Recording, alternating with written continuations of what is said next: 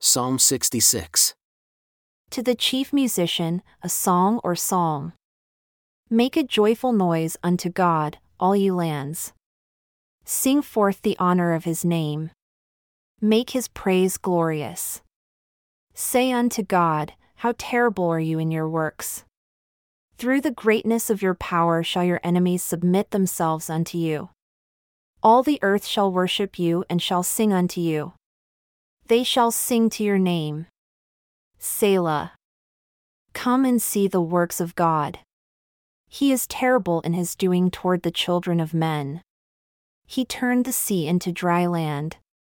They went through the waters on foot. There did we rejoice in him.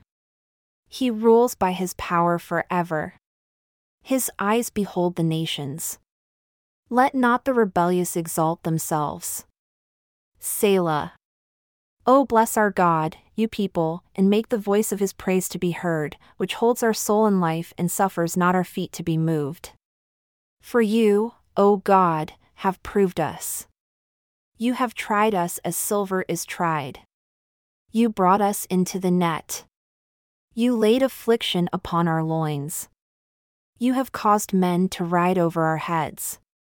We went through fire and through water, but you brought us out into a wealthy place.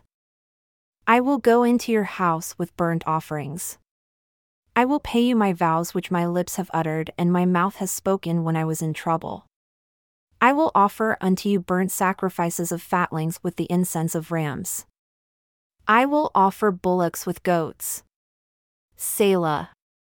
Come and hear, all you that fear God, and I will declare what he has done for my soul.